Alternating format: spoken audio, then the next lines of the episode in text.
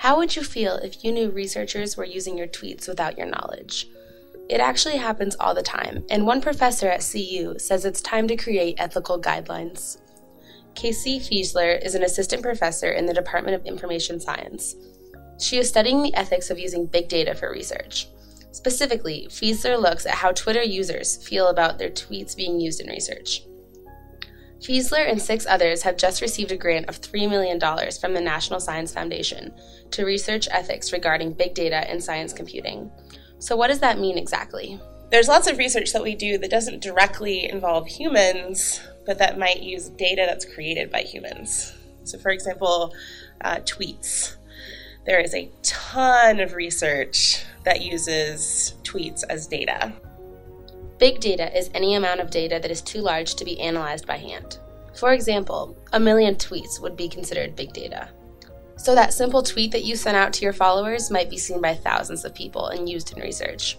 Some of this research is positive and benefits societies.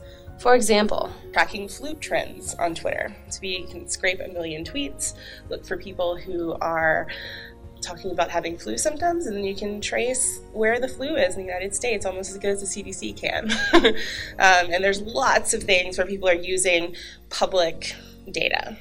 Something like that doesn't seem so harmful, but where will we draw the line? If researchers can use your tweets to track illnesses, why can't they use them to track anything? We don't really have ethical guidelines for how to use that data because it's not considered interaction with humans.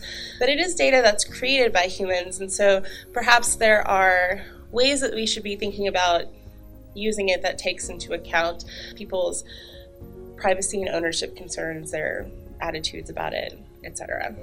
Fiesler is trying to define these ethical guidelines. For users, part of that is understanding their social media reach. There's lots of research that says that people vastly underestimate their audience on social media.